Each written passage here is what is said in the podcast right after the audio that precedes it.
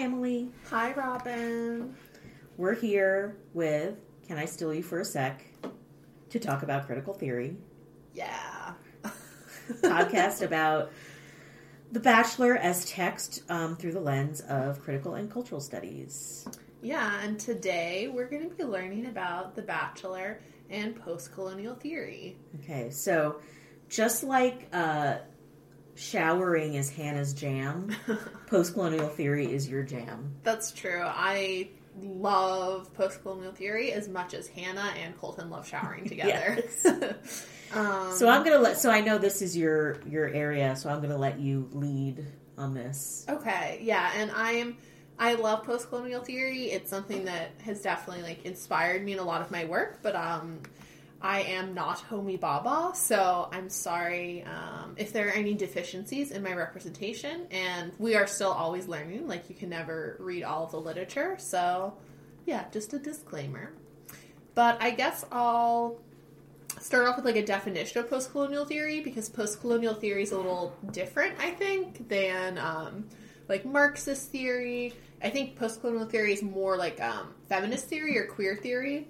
It's like a very diverse body of theory, um, and it studies the cultural legacy of colonization and imperialism. And as a form of cultural theory, it's just much more diverse than any. Like, you can't say that, like, oh, these three things are something that you always apply when you're doing a post-colonial critique because of the diversity of um, like colonial experiences aclo- across the globe. So that's just um, it's diffuse. There's a lot going on, um, but I think it really helps us like understand um, culture, globalization, and um, alienation in like a postmodern age. Who? So who are who are colonizers and who are the colonized? Like in the far as the definition and how we're framing this. Yeah, that's a good question. I think um, historically, um, we know that European nation states have engaged in programs of colonization and imperialism in um, Latin America, Southeast Asia, um, Africa. Uh, like, for example, the French colonized um, Algeria. So usually there's um, a division, a division between, like we could say, European colonizers, you know, coming to Algeria and colonizing Algeria, and um, indigenous Algerians um, are the colonized. But of course, there's that's a very like um, that's a boundary that isn't always so clear. Like there's a lot of fluidity when we're talking about um, the colonial experience and colonization. So because wouldn't couldn't one argue that the U.S. was colonized? Definitely, yeah. And um, the U.S. is very interesting because, um, like, we think of the United States as a colony, like, to Britain.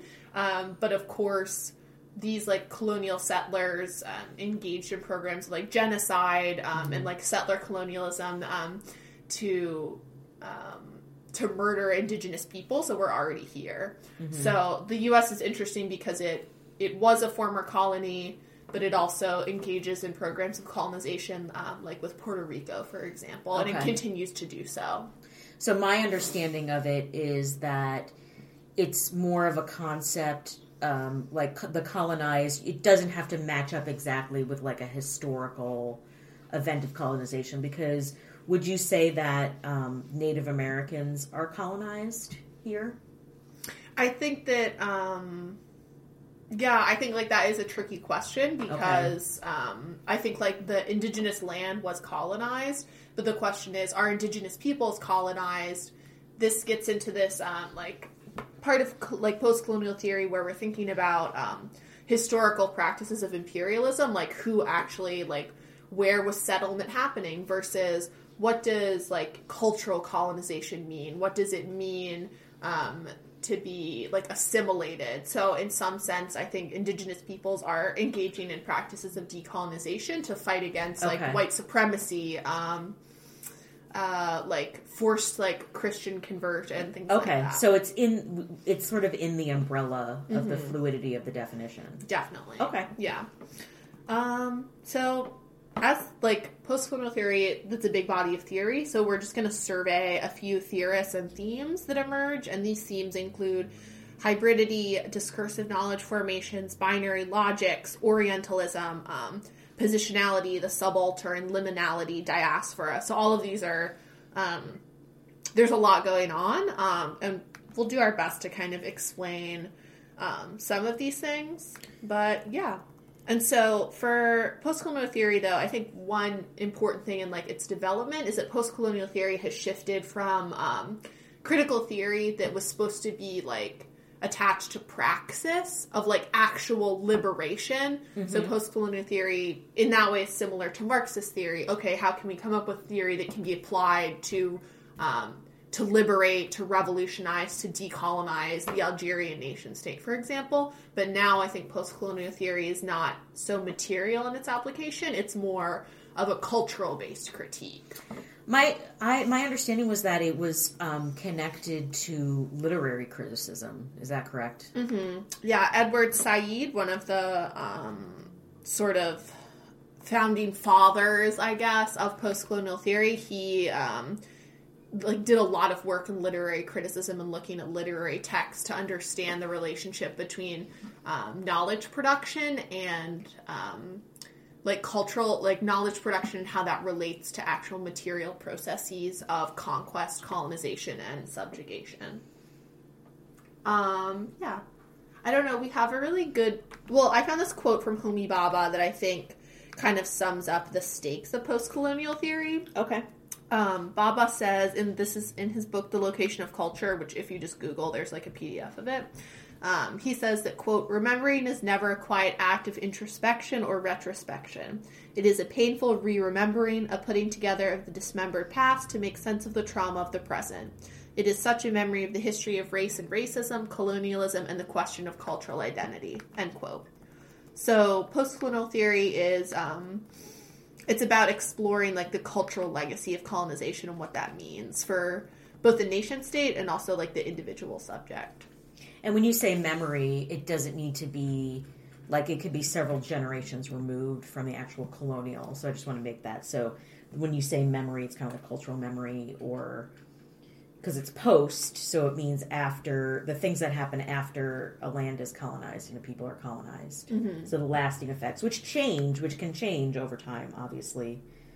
Yeah. Um, but I know that's something that, like when I was learning, kind of um, had to sort of conceptualize for myself. Yeah, I think that's a really good point that like um and that can be kind of hard to like parse out like because we're working with like actual histories of like okay, Yeah. materially like what happened XYZ, but then also like looking at these more um like abstract theoretical concepts like cultural memory and how that relates to like like historical events. Uh huh. Um, I guess we'll do like a quick survey of, and this is like, of course, not like the only post-colonial theory out there, but I just want to mention like a few texts. Okay. Um, Which we'll link, which we'll re- relist on our yes. website. Um, so the first text is um, Edward Said's Orientalism, um, 1978. Um, this was a really like seminal text that um, that theori- theorized the concept of Orientalism, um, and Edward Said kind of explored how the West created a binary logic to the East. Um, to know the East was to control and define the East. Yeah. Sorry, we there's a cat present Yeah, who is wants who's just really wants to be a guest. And Yeah, maybe she- is hearing her mom talking and is getting excited. she's okay. angry. Yeah. Um, now she's climbing in like a closet. Okay. But um, anyway, Edward Said.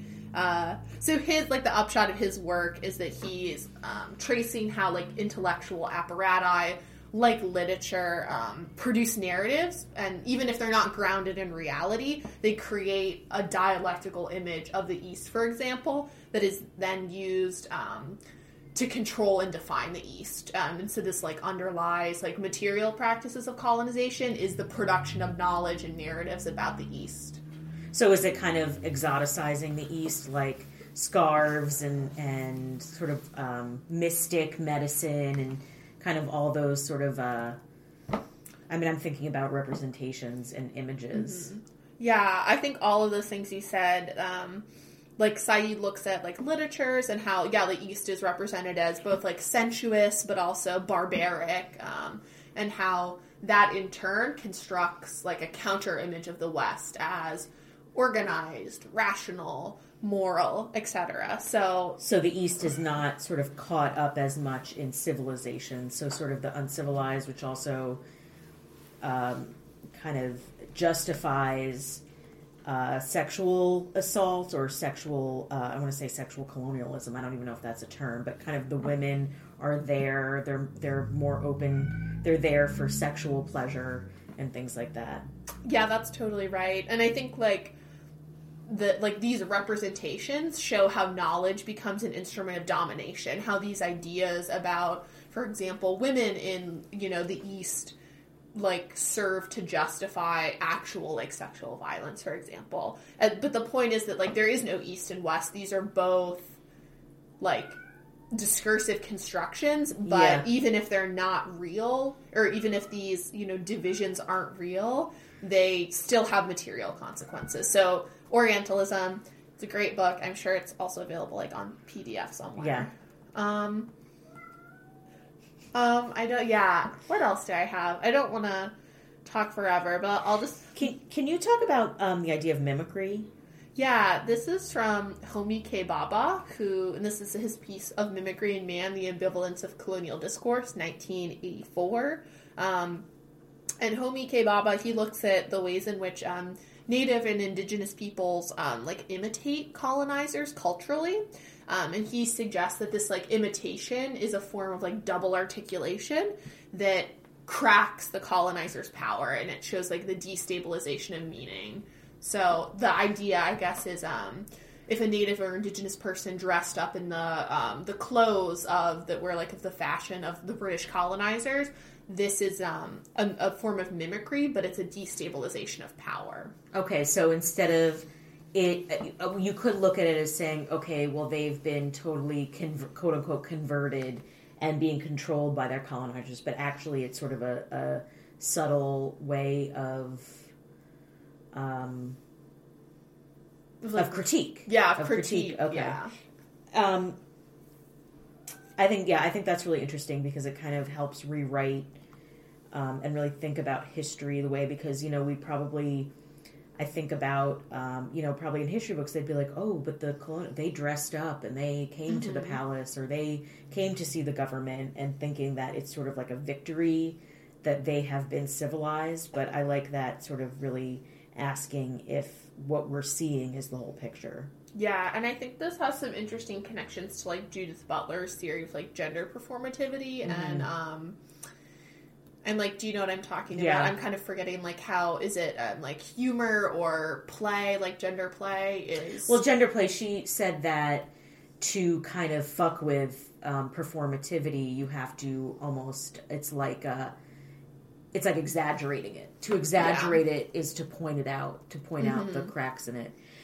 What um, uh, something I'm really interested in that I almost that I learned about is cultural nostalgia or post-colonial nostalgia. How if you are a colonizer, um, you almost have this um, conflicting idea that you're actually nostalgic how things once were when people were quote unquote under rule or if you know a, a place is colonized and then technology is advanced and you have a quote unquote advanced society there's almost a wish to go back to what was considered uncivilized and then kind of you map that onto people that creates a really really um, harmful tension in that. Do you think i'm describing that correctly? But yeah, I think like this notion of think it's like Boehm is like the last name, like imperial nostalgia. imperial nostalgia yeah, and it. again, like this connects back to like Edward Said's work, where it's like you have a nostalgia for for things that weren't real. Yeah. That, like there was no colonial utopia. Like this never happened, except you know you're able to like invoke these feelings of nostalgia, you know, through art, through um, cultural tourism and you know through these other cultural practices and this in turn like rewrites history and rewrites um, the narrative of something that was um, Is there um, any fictional works or literary texts or films or anything that are really kind of that people look to as like a good example of post-colonial texts? That's a really interesting question Thanks, I thought yeah it was interesting. um, i'm trying to Not to put you on the spot, but I'm just trying to like think more in examples. yeah no because like post-colonial theory like it is very it's I, don't, I feel like it's like a good example of high theory. Like there's a lot of Yeah. moving parts. It's very it deals with a lot of um, I don't know like Foucauldian, Lacanian ideas Yeah. about power, subjectivity, and knowledge, and so it's kind of hard sometimes to ground it in knowledge. I think one thing that is actually like that's interesting, and like this isn't like an actual title of a text, um, but looking at, at medieval travel logs Huh. written by like Europeans when they were um, traveling like eastward to like Russia, for example, or like to now what we would call Eastern Europe. Um, and I'm like if you just Google like medieval like travel logs, it's about um, traders, merchants who are going east, and they they draw pictures and they write and they describe their travels, and it's really interesting because they're tr- traveling like within what we would call Europe today. Yeah. but they engage in these practices of like Orientalism, exotification that we do now when you know you have like a travel blogger you know from the US going to Thailand and writing about Yeah. like oh my god there's so many like beautiful flowers and coconuts like what a like a fun time so I think like looking at some of these kind of like historical documents like shows us that these processes were at work but it wasn't all like the east was a moving target and Yeah. like you know any place that like colonial relationships like happened in Europe too Yeah. I'm thinking of two things at the moment. One is uh, ethnographic film and how that can turn post colonial. And there, there's a really amazing chapter about things like the early films of The Island of Dr. Moreau and King Kong, just this idea of um, people conquering an island and they're savages. So in all the King Kong remakes, even the most recent one, um, there's this these dark skinned islanders that are seen as animal like, and the white settlers or white filmmakers are there to conquer it. Um, so that actually uh, is is a really good chapter that I um, one of the best things I've read. The other thing it's making me think of is that um, in actually it's a book we're going to be reading for later in Sarah, uh, it's called Imperial Consumerism Ooh, and it is about how um, global global uh, products were sold to women in the 1950s to, decor- to for their domestic space because the sort of the decoration and upkeep of domestic space obviously was a huge thing in the 50s so women would have these um, would really there was a demand for like scarves and like flowing sort of like uh, they would make that room that little corner where there's like pillows on the floor Oh, wow. like bright satin pillows to look eastern um, to have all these knickknacks in your house that are from like traders of the east of the orient. Um, so i mean that was really interesting too. So that make that makes me think of kind of this idea of the east and post-colonial. Yeah, I think um, looking at I know like Edward Said he writes about um, like Jane Austen literature and like the the role of the East in like those books, and I Uh-huh. think Agatha Christie novels are also Oh, kind of yeah. like a good example of how you can see.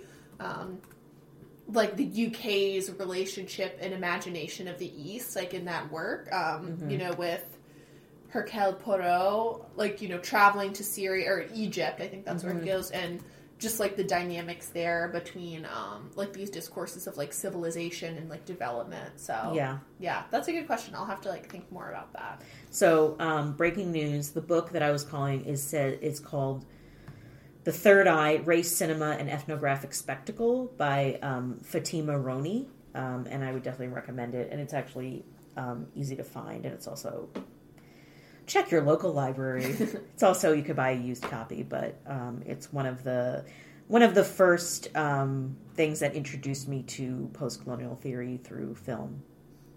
All right. Yeah, I think the I feel like we've got like the main themes. I'm just gonna like mention um, Dipesh Chakrabarty and provincializing Europe, um, which was published in 2000.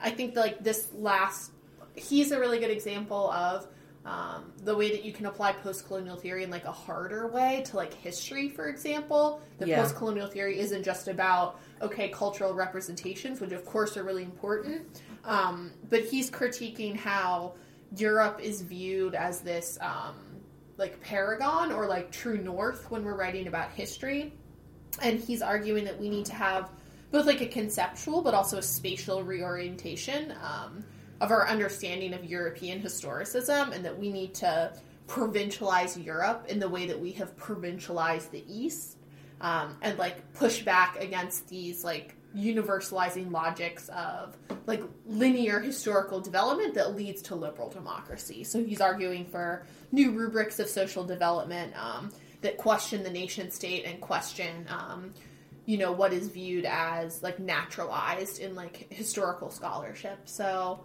um, he's a great author, and also Stuart Hall. Um, he's written a lot about cultural identity and diaspora, cultural identity and cinematic representation. Um, he's my fave. So he's very works like within the concept of diaspora studies, which kind of comes out of this question of like the post colony, like what happens when you're dispersed from your homeland. What is so diaspora is is um you're not st- you're not still on your homeland, but you were pushed out, and therefore are still a post-colonial entity or culture. Yeah, this is like I get like kind of a hard question too. Like, Yeah. um, like the diaspora, like you said, like it refers to like the dispersion of populations from their natal land, but that is often the result of like imperialism and colonization. Um, Paul Gilroy's "The Black Atlantic" is, I think, the best example. He writes about um, like the transatlantic slave trade. Um, and like black communities that have been forcibly dispersed from like their African homelands, like in um, like Europe and in the United States. And so in that way, like we can look at the transatlantic slave trade and be like, this was the result of imperialism. Um, but you know, so, not all of these African nations were colonized, but people were dispersed. So there's a like a clear like connection between these things. So What would be an example of a diaspora in the United States right now? um the Iranian diaspora, the Palestinian diaspora, and I think like the one that's getting the most like the most acute right now is the Syrian diaspora because of the conflict in Syria that you have millions of Syrians fleeing um, to Europe and some trying to get to the United States, but of course with like our immigration situation right now that's not possible. Okay. Um yeah. I wasn't. I feel like I was trying to quiz you. I'm just curious because I know you. Um, but I'll give you a grade later. okay. Um, so moving yeah. on, shall we move on to the episode? yes, we should. Um, Woo! Yay. Lots of chock full of Uh, yeah. lots of cultural imperialism. So much, so Where do you even want to start? We could start with Good Morning Vietnam. I don't think any of these women have seen that movie. I, I don't think. Do you think that they could like fo- like could they point to Vietnam on a map? Do you think they know that there was a Vietnam War? Do you think they know? I think they know a Vietnam War. I'm going to be honest. I don't know if I could point to it on a map. okay, that's okay. Um, I mean, I know of it relative to other countries. So if we're talking about like a completely blank map, no. But Okay, I there's like have a sense. some there's some names. The Vietnam War, I think, has been so embedded in popular culture, and I think it's a turning point um, Mm-hmm. of popular culture. Like when we, like, there's a couple things in pop culture. There's like post World War II, post Vietnam, post Right. 9 11 are kind of like a lot of the markers of kind of popular culture and mass culture. Mm-hmm. So I think the Vietnam War has been imagined in our culture through things like Apocalypse Now, Yeah. through Full Metal Jacket, through kind of this presence of Vietnam vets as a population. Yeah. It was just very it's like it's interesting because I don't like there's so many like subtext there, of course, but like are the girls aware of that subtext? Like are the producers aware of that? No, you know, like they were just like say really- this. They were just like say this. It's just Vietnam. really interesting. Also, um, Vietnam as like a beautiful location. I, I know that the way that The Bachelor gets to travel is that they have deals with like the travel tourism board and the hotels they stay at. It's kind of this mutual thing. So somebody in Vietnam is, you know, they're they're looking for more tourism, yeah, I'm facilitating. which it. I can't, you know, tourism is a, is income for a country, but so it does help that way. But it has other, as we've seen, it has other um, implications for that. So, yeah. so Um, of course they're going to do like Eastern things, Right. Well, and this is like the whole thing that like what we're what they're doing is like an imagination of the East, and then that is like commodified and sold to an audience as not even an idea of the East, but this is the East, and Yeah. like Vietnam, and like, there's no sense that like there's any um like national specificity or like particularity, like you know, there's just this homogenization of like this is Eastern, like Yeah. we are in Asia. Like Yeah. you don't get any like there's like a despatialization of where they are. So Hannah G um, got the one-on-one date, and they haven't really talked since she got the first, First- impression yeah. rose. So they go to a spa, Mm-hmm. and it's very. I, that was for me reminiscent of like Eastern medicine and like Eastern healing and Eastern practices, and kind of the unnamed silent people that are giving them the, the services. Yeah, and these are all Vietnamese women who Yeah. are, you know, putting on their mud masks, doing their like banana leaf, you know, treatment. So there's also like this like clear yeah, like this clear like racial and class division of like you come to the east to engage in the sensuous, you know, Well- pampering. and that and then you know kind of their like uh intimacy and making out and shower was almost like being in this eastern space released their primal and their you know sexual urges. It's a very openly sexual place. Yeah, I mean, this felt like the optics of this were so uncomfortable to me because you have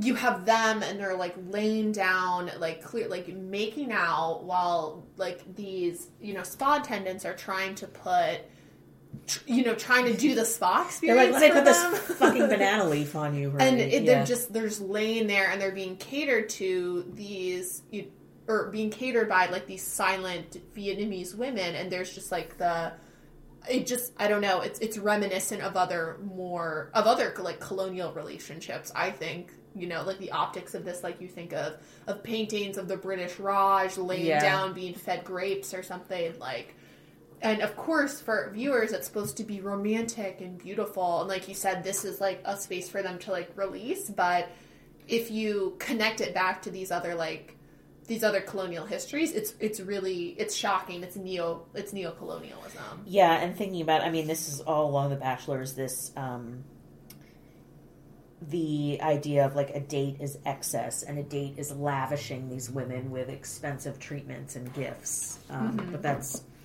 through, you know, and kind of the, I think about the privilege of traveling, especially through the 1800s and 1900s, and how that became more uh, available to the rich to go and see the the wilds of the East. i think like other than yeah it was just it was it was a strange date it was a strange date I also and don't love like I don't love watching people make out. That was I'm not a prude, but like I just it's it's yeah I don't. It, it's just weird. Well, I think like it, it gets to like what you mentioned before of like, oh well like we're on this date, we're in the mud bath, like our our primal energies are released. Yeah. And you know, that's not something that was being shot or that's not a date that was offered in I don't know, you know, California. Like they weren't you know, they weren't doing this Where there's plenty spas, You know, yeah. yeah. like and so it's like, well why why is this the time? Why is this the place for Yeah. you guys to do this date and why is also why is this the time for you to engage in this like romantic expression like for you know for all these shots and i think it's because there is this discourse and there's this understanding of oh we're in vietnam like we are being released like we are not ourselves you know Yeah. as we would be in i mean i don't think they would do this if they were in virginia like you know when becca you know her season went to virginia and they like, went to like the poe museum Yeah. like it's very clearly like a form of like neo-colonial like cultural tourism Yeah. so and So the the spa date, yeah. So anything else like they well, they obviously are like they're obviously very physically attracted to each other, which like cool, but is that really going to? Well, no, I'm jumping into other parts of Yeah, the yeah, episode. okay. So going, so, So- going more for that. Um, then they the group date is a is they partake in a martial arts competition. yeah with the host of the bachelor Vietnam, which I see why they did that, but I, I don't know. It didn't really add anything aside from him just being there as a token real life Viet- Vietnamese person. So And I well, just side note, I think it was Bachelor of Vietnam where two female contestants left the show to be together. Yes. Um, which Yes. was which is very interesting. yeah, Um, I'm surprised it doesn't happen more. Yeah. Um, so yeah, so they do this um, martial arts date, and I think like for the start of it, I literally was like I was actively screaming because Yeah. like the girls like come out. I don't know, Colton's standing there in the middle, and then he's like doing like a faux fight scene with these other like Vietnamese martial like practitioners. Yeah. and he he bests them, and I just literally like wanted to scream because this is literally the op like colonial optics of like Colton doesn't know anything about this art form. Yeah. Colton like go I don't I'm sure he's a fit person, but this is not something that he knows about. He's not Yeah. proficient in this. But of course, he's just able to like you know, to best these two Vietnamese men who are literally their instructors. And so Yeah. it just is these optics of of Colton is the strong, virile white man who can fight and Can conquer. conquer these um these Vietnamese, you know, these Vietnamese men. And so that just it brings up so many um so many like colonial mythologies about the virality of white men, the submissive alleged submissiveness of Asian men. Like it's just really I, I was it was gross. It was a terrible scene. So in Orientalism and this Eastern way, um, the men are often feminized too. yeah. kind of Middle Eastern men are feminized. Um, and just going back, um, kind of just in my work in like romance novels, you can see that post-colonial and kind of the the um, after the Sheikh, um, that movie and book, like there's all these Sheikh romances and like the, going to Yeah. yeah, going and like royalty and these American women are either stolen or find themselves in the Middle East with these rich Yeah. rich magnates or rich royalty. So there's a lot of that. So kind of that is kind of like that, like this man Yeah. conquering.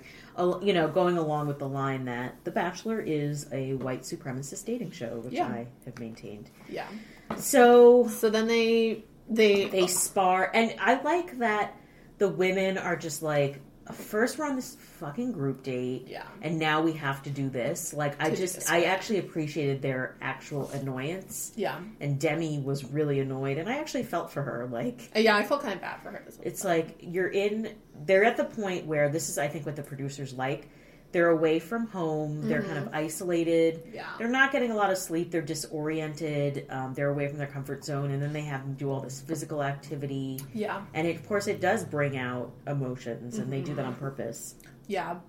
I think it was just very I don't and you know and of course like this is it's a date, it's like an activity, it's an event, but and I know that like you're not going to become proficient in this art form Yeah. in like a 45 minute instruction, but again I think like this date does show this um it, it trivializes Vietnamese culture and you know Vietnamese martial art forms, and there's I think like a sense of like we've seen in the other dates when they were in Singapore, like oh my gosh, this is a joke, this is so weird, or this is so foreign, this is so exotic, Yeah. and so there's a, um, you know, on one level, I don't think that I think that yeah, like people are tired, they're not, they don't know what this is, but I think like the within the broader conversation, Yeah. those like dynamics are at play within that date. Yeah. Um, what else did they do though? There was like, there was that. Chris Harrison was just there. Yeah. What did Kirpa do on her date? Um, I like basically blacked out because um, I was kind of bored, but they seemed like they went like they ate some food. They were on the beach and then they went sea urchin fishing. Oh God, that is like the, And- that is like basically the producer saying Kirpa's boring as fuck. Like, yeah, that's true. I mean, Yeah. I guess I don't have as much to like. There was nothing like blatantly. Well, he this is and I mean, I know this is the the this is the hill I'm going to die on. That Yeah. Colton said he likes her because she's. I mean, he basically implied that like she's pretty even keeled. Yeah. She's not emotional. Mhm. She makes him feel relaxed because it's all about him. So, Yeah. you know, here is this woman, this woman of color, and I don't know her background. um, kind of providing for him, and he does the same thing with Tayshia. Yeah, like true, Tayshia true. is his, you know, whenever rock. he's his rock. Whenever he sees her smile, yeah, um, there was a lot of time spent on um, Sydney trying Yeah. to decide if she was going to be there a lot. So we didn't going out. There wasn't a lot. There was a lot of sort of like internal emotional stuff, which Yeah. I think um, we can move on to because I have some Yeah. thoughts about it. I think the only thing I guess I'll say about Oh, Purpose okay. Date, um, like thinking about it, is that it um, it like despatializes again that like Vietnam is like is analogous to any other country in Southeast Asia, like you know, Yeah. the beach, like the tropical foliage, Yeah. and then like walking on the streets, like it's very um, interchangeable. So Yeah. um, there was like reading it on the surface, you could say like, oh wow, like you just got like how pretty, but I think like there's some more um some of that like homogenization and like exotification that is also like visually at play there. I think when you look at like tourism studies, it's like the place is a backdrop for them. It's not an actual space where people live. It's a place Mm. Yeah. to be staged. Yeah. Front stage and ba- like backstage would be the actual work that goes into And you yeah, wherever you, they were. and you don't see or hear from any um you know other than like the host of Bachelor Yeah. Vietnam like there's no The other people are hidden. yeah like then they're like used to facilitate the action like of these um of these white traffickers Yeah. so yeah but um okay so you what are the other things Okay, so let's talk about how I think it was Caelynn said about Hannah that first of all they were dragging Hannah that she just was like they were like basically she's boring or dumb or she's got nothing going on. And then Caelynn said, I think she's relied on her beauty for so long. Now I, people are dragging Caelynn for saying that. But a couple things I want to say is one, I think Caelynn is knowledgeable about that because I think she has had experience with that and maybe Yeah. she being in like the beauty pageant world has that experience and maybe she's coming to a realization that like I I can't be this way anymore that like I have mm-hmm. to look beyond that especially given her past and also yeah I mean I don't know maybe she has Yeah.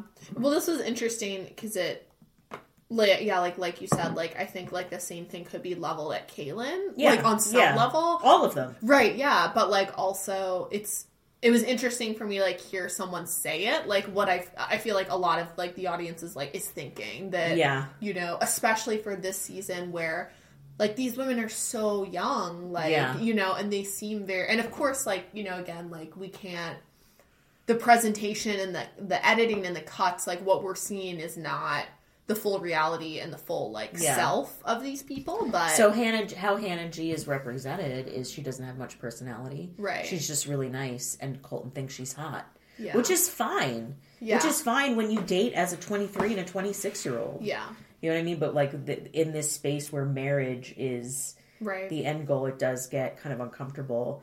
Um, I, you know, I'm going to contradict myself. I, I don't really like that she said that. It's not great. I mean, to say that about somebody, but then again, it's edited and True.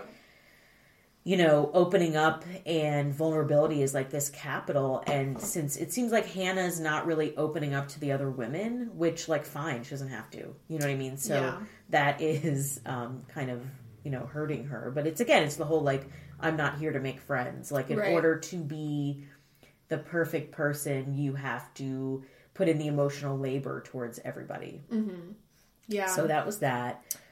Okay, so Demi. Let's talk about Oh, Demi. damn. this was There's a lot of rough stuff. yeah i think it was it was very like exploitative Oh like, god, yeah. Whenever somebody does like a milestone or like does a really like intense thing with Colton, they they get sent home. So she called her mom, who was recently released from federal prison and as soon as she said, "Let's call my mom together," I was like, "I don't even think I can hear this." Like even the mother was like, "Oh hey, oh hey, Colton," Yeah. like it's just very uncomfortable because I think like this it's it's almost like an uncomfortable intrusion of the real on the Yeah. show and they don't know how to to deal with it because it's obviously like a source of like you know this was like a difficulty for Demi and like you know like a, a tragedy quote unquote like Yeah. you know within the bachelor universe like in her life but it doesn't it's not like a good tragedy, you know, or like it's Yeah. not something that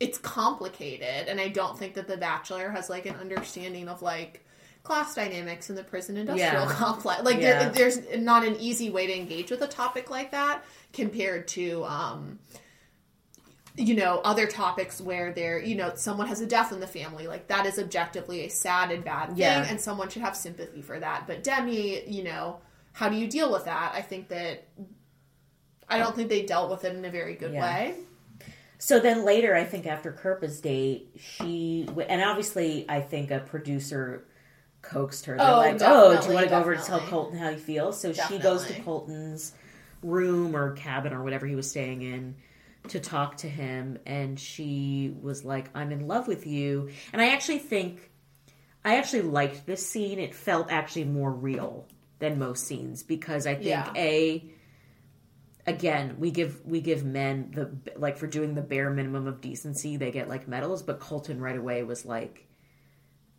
i don't feel i don't like he was very much like i don't know what to, like i just don't feel the same. Like he was just like Yeah. right out and said it. I think that he is good about like delivering bad news like anything that's for him. like he has the times when he has like when he sent that other person home i thought he did it the best in the best way that he could like yeah with her. like respect and empathy Yeah, and like being straightforward in that. So, and then Demi said, I don't know what I'm supposed to say to that, which was very real to me. Yeah. One, I think on one level it meant like, she's like, uh, this isn't like, I don't know what to say. yeah this like is this horrible. is so yeah and is also, I don't know what to say because I'm on a show. yeah So I think there was like a double level there. And double articulation yeah, so she, that was interesting. The producers totally set her up yeah you know, glad that he said it and didn't wait because he was right. He could have waited for the rose ceremony, which Yeah. was just kind of awful. So she went home. I feel bad for her. I don't. I she's going to be okay. she'll, She- she'll definitely be fine. I'm not saying she was lying when she said she loved Colton, but I think the the the what way I've read this show is done. Like the women sometimes do feel like they're in love because of the situation. It's so intense, and Yeah, later on they're like, well, not really. She's going to be okay. You know, she is.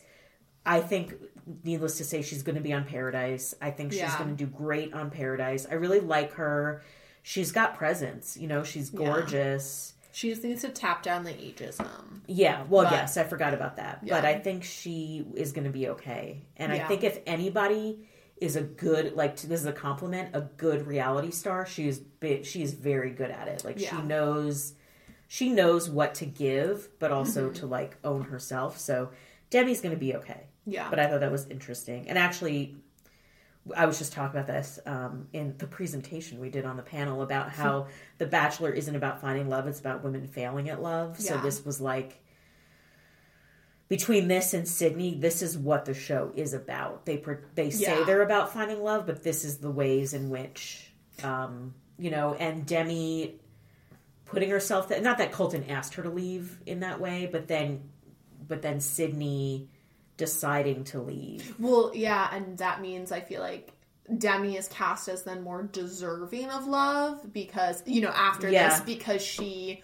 you know, she has suffered a heartbreak. She's Yeah. put herself out there compared to, I mean, I think like Sydney was more logical. Like, you know, like, Like on the one hand, Sydney was correct. I was like, yeah, yeah, she was right. right. She was like, obviously, like he's not into me, and I think he's just looking for like a very small blonde woman. Like he's not like subconsciously looking for like a serious relationship. And then, you know, I don't know. I don't think that I'm not sure we'll see Sydney in Paradise. I'm not sure that Sydney will get like a redemption arc like within like the Bachelor reality space because she.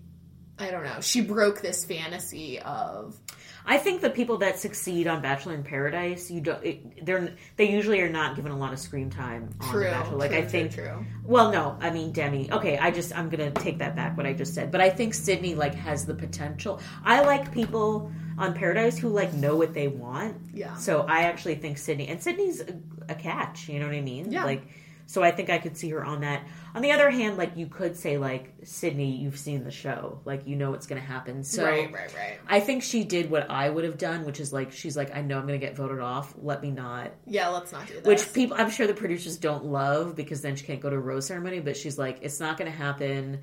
Let me Yeah. cut my losses. Let me Yeah. go in like my way, dignity wise. Right, right, I right. wonder if they're like what sort of contract they have that they if they can leave on their own volition or like they lose out on something. I'm. I bet they probably have to maybe clear it with a producer first. Yeah, something. if it's a good story. Yeah, you know, like they can't like because there is like equal amount of like you know I don't know like film it content. You know, if they have a good early departure conversation, and like this clearly did because it caused you know Colton to engage in some like self introspection like about like oh my god like who's not ready you know Yeah. so i think that if if I probably this is what it is. If you want to leave, you have to have a conversation on screen about why. oh yeah definitely That makes sense. yeah but I um, think you know, in Colton, I don't. I mean, I don't hate Colton. He's not evil.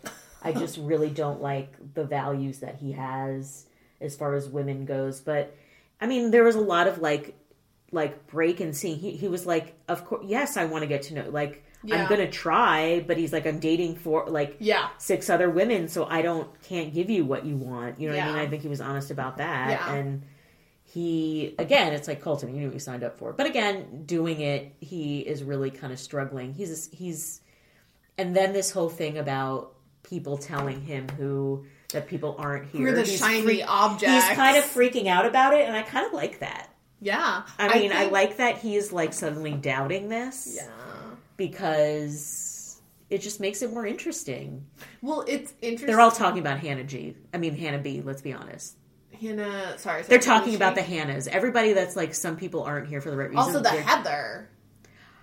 Maybe I like Heather. You know what? Heather should be. Heather should win. Um, who's the other one? Um, Cassie. Yeah, like I don't think. Or, yeah, I don't know much about Cassie yet. We we know. I mean, she hasn't contacted us yet. Yeah, so, so, how can we? rude. Um, Yeah. but, I mean, I think it's like it's all it's a spectrum, but it's also it's interesting to see people's subconscious like desires come out like with Arie where he was like no I want like an independent woman like I want a, an outgoing woman you know and then even with like even with Nick like you know looking back Yeah. like there were some amazing women on his season and he chooses like I'm Vanessa like I'm from Canada and like I'm a, like I love making like Italian food with my family and being at I mean, home honestly, Nick and Rachel would have been a power couple. definitely That would have been great. yeah, you know like it's interesting to see like the the discourse doesn't match the action because Yeah. you know all of these you know even when the relationships fail like the men always choose submissive like quiet you know Yeah. women which, and I think this is going to happen again. I don't know if Colton will eventually marry whoever he picks. So he is dead set. He wants to get engaged. Like he is like, there's no other way. I'm getting engaged on this show. So the fact that these women aren't like, it's just like, how much time do you think he has actually spent with any of them? Like maybe four hours total, even twelve hours. Yeah, I was gonna say maybe like twenty four hours, like in total with Yeah. some. Like if you've had a one on one and then you have like some of these women, he just had their first, like he just met Kirpa one on one, and like Yeah. maybe she'll he'll meet her family one day, like in a week. yeah, I mean, it's just it's ridiculous. It's- I mean, we've talked about how ridiculous that is. Two other things I want to say, Yes. or well, no, I mean, you can and and you can say I can fifty things well. if you want the way said that. Uh, one is that Tayshia said to hear that he is curious about me is a big deal. Mm, the bar is the floor. The bar, the like, bar is the floor. I mean, wow, he's actually interested in me. Aw, like he wants to know what I'm thinking or like is interested. So I I think Tayshia is great. I like watching her, and I think she's too good for this. So I hope that she But when we say they're too good for it, they're still on the show. They still have true, decided true, to be on the show. True. So I, you know, where I, I think that she, yeah, he just loves her because she makes him feel good, Yeah. and she performs well for him. Yeah. So when the other women, so but when at the end of the rose ceremony, who went home? Oh, uh, uh, Katie, which was unfortunate. Was- I like Katie. poor Katie. Yeah. Um, She's she's, She's the one who said the shiny object. Is she? No, no, no. Oh, uh, Sydney said that. yeah, Sydney said Katie was like, um, don't I don't want you to like misunderstand me. I like sometimes can't show my emotions. And he was like, I totally understand. And then he was like, bye. Well, yeah, she was saying she was apologizing for not Yeah. for not showing the emotions that are appropriate on the show. Like you can show emotions towards him, but you can't show emotion towards towards the other women. Yeah. So it's at standard. And But- then I don't know if you caught this. Um, Kirpa and Tayshia. I think Mm-hmm. Tayshia said to Kirpa, "Watch, it'll be us 2 Mm. And and I think she meant us two women of color because the other women there, like I that's how I read it. She's like, That's "Watch, it'll be us two Yeah. because now it's them and Yeah. like Hannah G, Hannah B, Caelynn, Cassie. Yeah. Who else is there? Did I miss anyone? Actually, no, we're really getting like down to it. Yeah, and I don't. We don't really know a lot about Cassie. Um, Other- Han- yeah. yeah, I don't know. I just they're. I don't think that like I don't remember watching a season where people were so flat personality wise, like of of The Bachelor, where like I literally like do not know anything about like these women or like their personalities. Like even I don't know, like like even Becca or something. Like she's a pretty bubbly, you Yeah. know, you know, pretty like I don't know, like stereotypically like attractive white bubbly woman, but like she had more of like a I don't know, like a sense of self, a presentation of self. And again, like it comes down to like cuts and editing, Yeah. and we don't know, but this is quite interesting to see. I mean, I think Hannah B has a very fractured sense of herself because she's so Mm.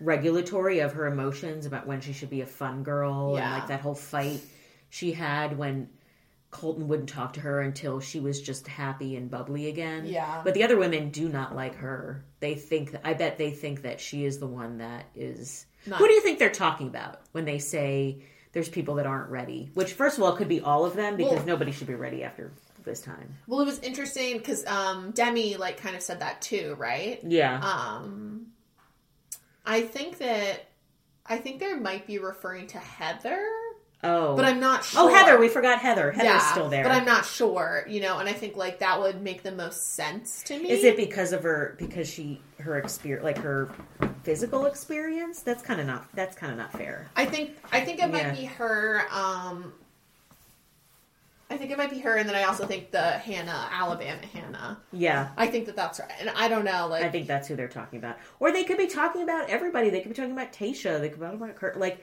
none of them are ready. Yeah. Even if they think they are. yeah. Okay, Any- okay. yeah. Did you hear anything? Any things heard in seminar? Things heard? Yep. Yeah, Okay. Here's a couple. I want to hear them. I'm excited. Rejection doesn't feel good. True.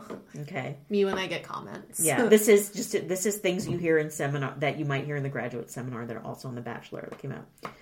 Um, this is a positive one. I feel like I am exactly where I need to be. mm, that's nice. Yeah. that's good. I don't know what's going on. This has been a confusing week. Every week. I like showering. That's sometimes you don't hear that. Uh, I hate this. I'm over it. That's me sometimes. True. Have I ever bullied anyone here? Yeah, that's definitely that's a good one. All right, and this one, this is something that Colton said, and I was still trying to decipher it. You're- Okay. Don't think for a second that I don't see you not trying. What? Yeah. Like, ta- so if we take out the don'ts, if they the don'ts cancel out, we'll say, think for a second that I see you not trying. So he actually didn't say what he meant to say. I say. still don't understand. Don't think for a second. Oh, he was like, "Don't think for a second that I don't see you not trying." I think he said that to Sydney or somebody. I think Katie. Maybe. Yeah, Katie. Yeah, yeah. when she left. when But she yeah, left. yeah, that makes sense. So Okay. that's a confusing one. but seminars often confusing. Yeah. so, I yeah. mean, we do we have any listener questions this week?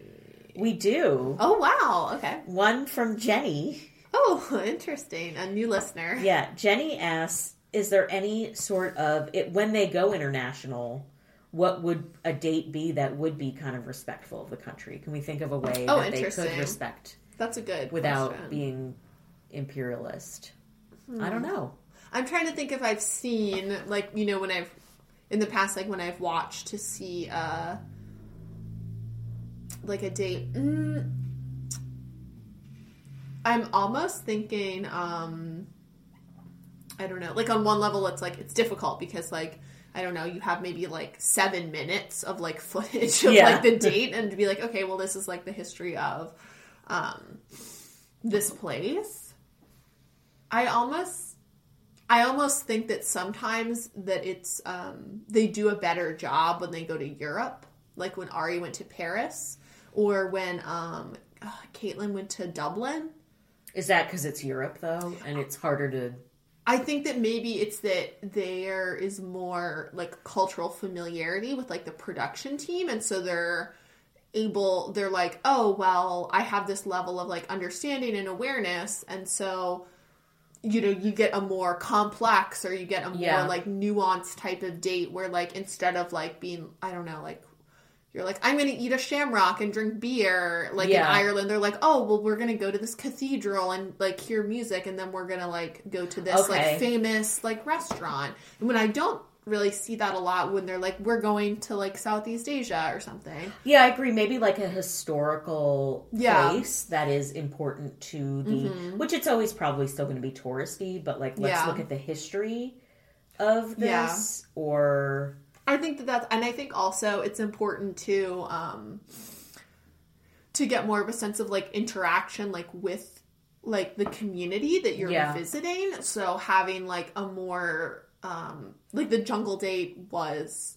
very bad. It was Orientalist, but like you did have um this is in Thailand, right? Yeah, like you had like a Thai guide, you know, explaining things, you know, like you had like this interaction. And so Yeah. I don't like a jungle date is not good, but I think maybe if you had that like at a historic site or you know, like at a market or something where like you get a sense of like, okay, I'm here and I'm actually like um you know, I'm supporting the local economy. I'm interacting with like the community that I'm in, and I'm learning about like the place that I'm in. Like I have like a connection to it, and then, um, you know, I think that that would be like a better formula. again, the bar is the floor. But The bar I is the remember floor. a date somewhere where they like a chef joined them and helped them make food on a date. Interesting, and like yeah. explained things and still food is still exoticizing right, in right. the easiest way but yeah, Yeah. that's a good question because as much as we are critiquing Mm-hmm. i i would say don't go it's the best way yeah, but i i know why they do it and Yeah. of all the faults on the show again that's not number. The one bar is the floor. yeah yeah so yeah, interesting question yeah. Thank you, Jenny. i mean i think the whole structure is set up Is yeah, that you have to like tear down the structure to even right. do that. You can't. It's that's like putting a band aid on Yeah. the show. Well, I think honestly, just like modeling things after like like in inter US travel dates where it's like where did they go in like Salt Lake City, Utah or so, I don't know, like they went to like some apothecary and then they went to a concert and they like got food and it was just more um to like have the same type of planning and treatment of space as you do in the United States as you do in um another country. Or just acknowledging the history of the land or like the history Yeah. of the people, which is so for us. We're like we want to see history museums, whereas like people on The Bachelor are not really thinking about No. like the genealogy of how it came to be. Yeah. You know. Well, we'll see. Maybe Chris Harrison's listening and he'll Yeah. take our um, comments into consideration next Yeah. season. Thank you. So, um, well, thank you for being here today. Oh, thank. Um, Oh, you're thanking me? Okay, of our listeners. um, thank you're you welcome. to our listeners as well. Um, if you would like to email us with any feedback or critique or listener questions, it's bachelorcriticaltheory at gmail.com and all of the show notes, etc. And you can, you know, how you can subscribe is at can I steal you for a sec.tumblr.com. We're on Spotify, we're on iTunes. Um, rate us five stars. Leave us a review. Yeah, that would be much appreciated. That and cool. if you know somebody who is in this very niche target audience, please send it to them. Yeah. Um, and next week, do we know what we're doing? No, we never know. I never look. Well, we'll figure it out. As soon as we turn this off, we'll look. We'll and then connect. And then if you're listening to the next episode, you'll know from the episode title. so let's just leave it at that. All right. Um, well, Okay. thank you. Yep, thanks. Bye. Bye.